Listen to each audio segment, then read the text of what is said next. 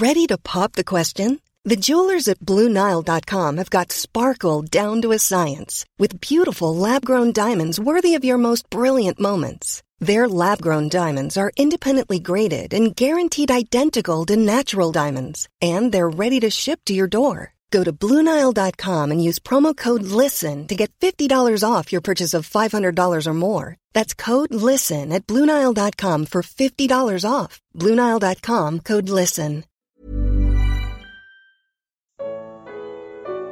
O que era a serpente de bronze? Evangelho de João. Comentário de Mari Persona. Nicodemos irá agora receber a chave que abre o entendimento das Escrituras. Sem o Espírito Santo e essa chave, é impossível você compreender a Bíblia, a palavra de Deus. Essa chave está no versículo 14 do terceiro capítulo do Evangelho de João.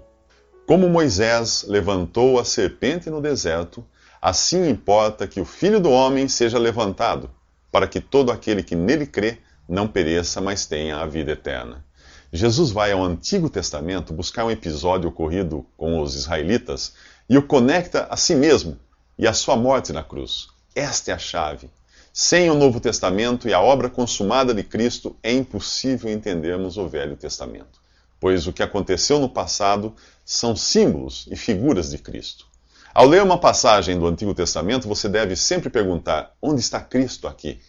Nicodemos conhece bem o episódio narrado no livro de Números, no Antigo Testamento, em sua peregrinação pelo deserto rumo à terra prometida, os israelitas foram atacados por serpentes venenosas.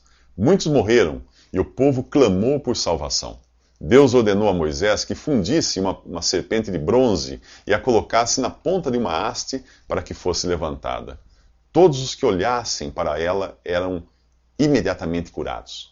A figura da serpente nos remete ao jardim do Éden, ao pecado original. A serpente de bronze, traduzida às vezes como serpente ardente, precisa passar pelo fogo para ser moldada. E há também a haste na qual a serpente é levantada. Tudo isso aponta para Jesus na cruz. Apesar de ser sem pecado, ele foi feito pecado por nós. Suportou o fogo do juízo de Deus e foi levantado numa cruz. Os israelitas olhavam para a serpente de bronze levantada na haste e eram curados. Jesus crucificado é a cura para o pecado do homem.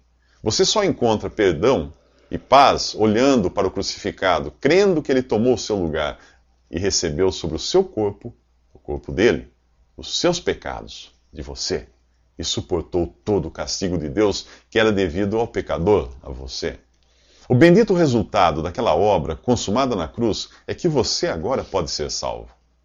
Você, você agora pode receber de graça uma vida inteiramente nova vinda de Deus e ser feito apto por ele para viver eternamente no céu. A partir daí, você passa a ter duas naturezas: a velha, que herdou de Adão e foi condenada na cruz, também chamada de carne, e a nova natureza vinda de Deus. Nenhuma dessas duas naturezas é capaz de melhorar. A velha, por estar totalmente arruinada, e a nova, por já ser perfeita.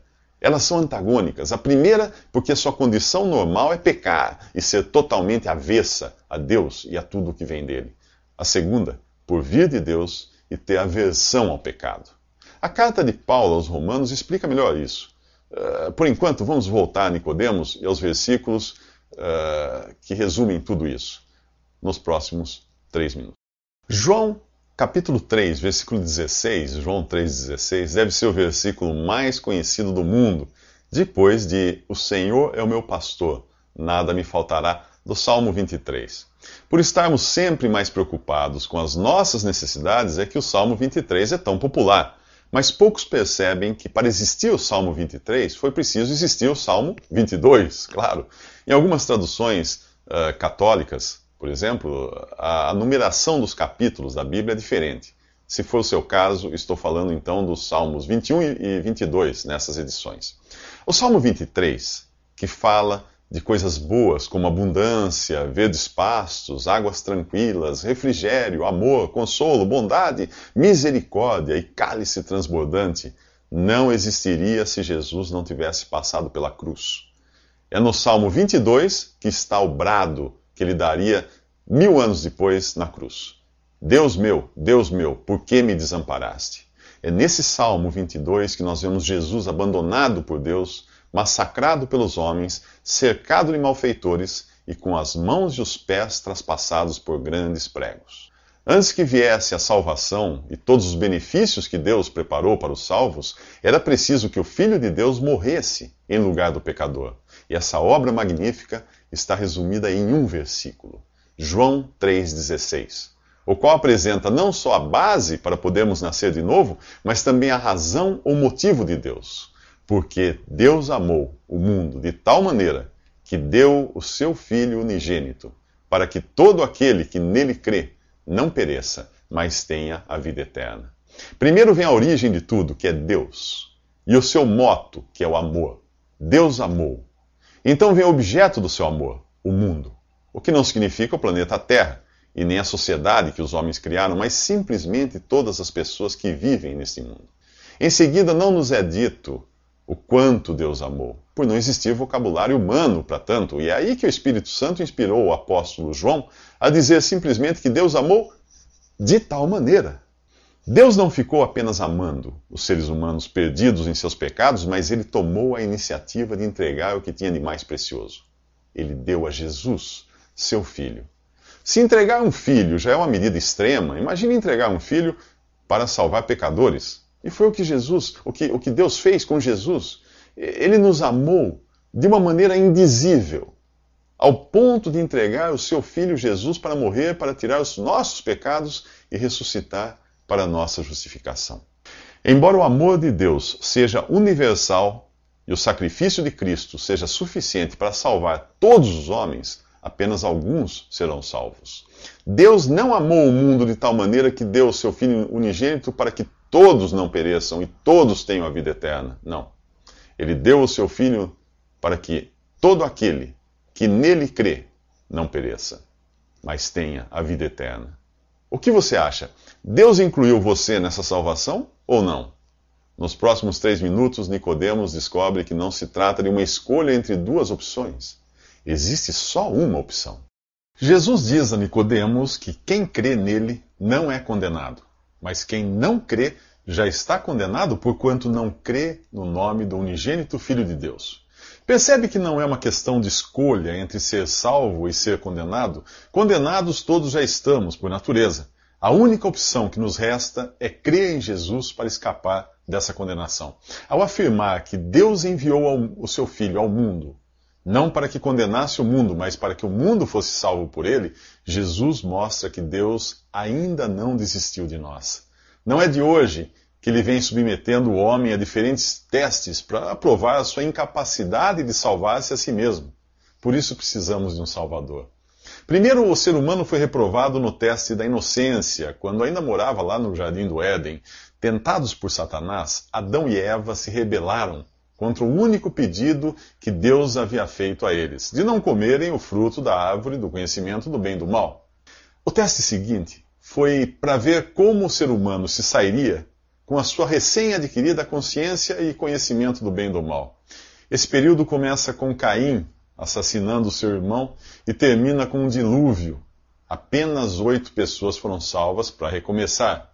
O teste seguinte foi dar ao homem autoridade para governar sobre os seus semelhantes, mas o próprio Noé, o primeiro a receber essa autoridade, prova ser incapaz de governar até a si mesmo.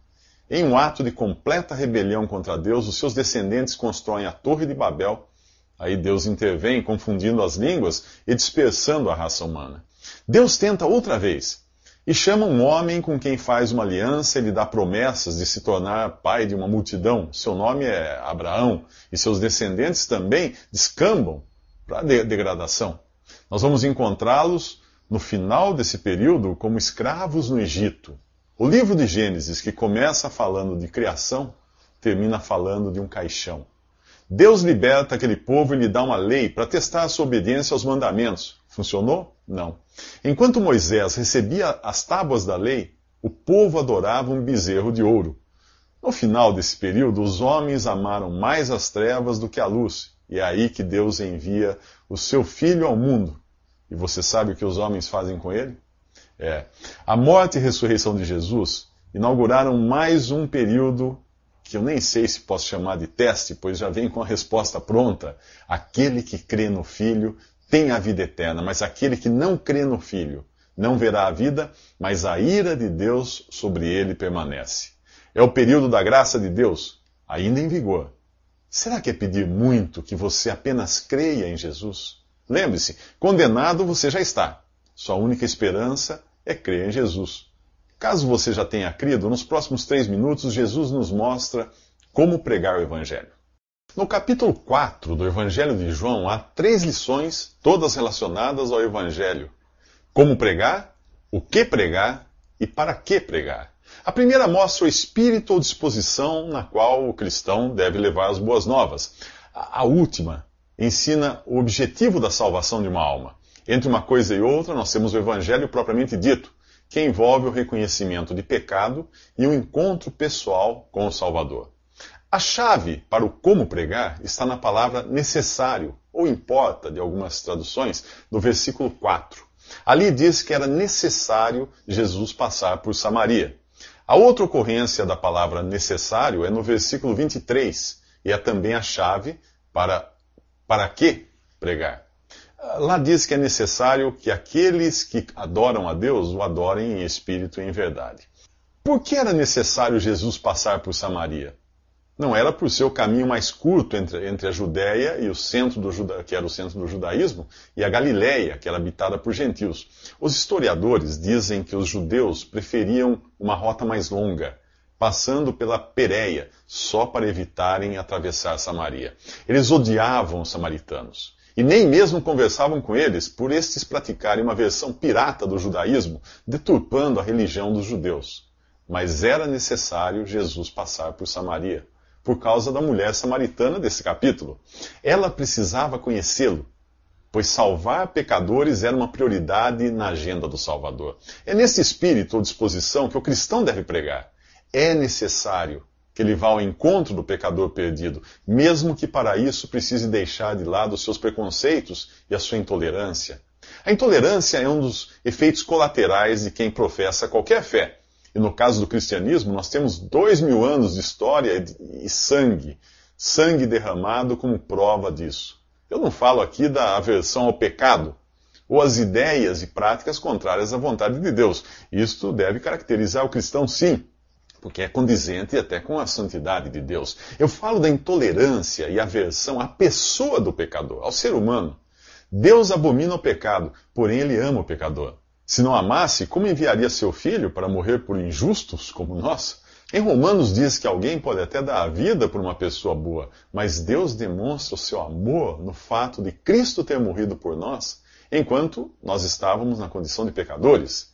Pense no pior bandido e pergunte a si mesmo se teria coragem de dar sua vida por ele ou de entregar o seu filho para morrer por ele. É preciso entrar nesse sentimento para compreender até onde, até onde chegou o amor de Deus por você. Se não tiver essa compreensão, você corre o risco de ter a sua vida dirigida não pela fé, mas pela intolerância religiosa, que é o que nós vamos ver nos próximos três minutos.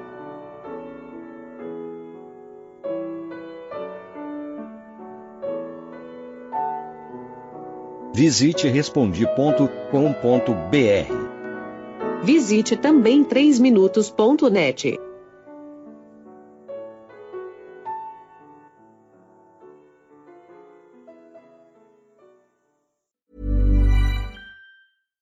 deserves the best, and there's no better place to shop for Mother's Day than Whole Foods Market. They're your destination for unbeatable savings, from premium gifts to show-stopping flowers and irresistible desserts. Start by saving 33% with Prime on all body care and candles. Then get a 15-stem bunch of tulips for just $9.99 each with Prime. Round out Mom's menu with festive rosé, irresistible berry chantilly cake, and more special treats. Come celebrate Mother's Day at Whole Foods Market.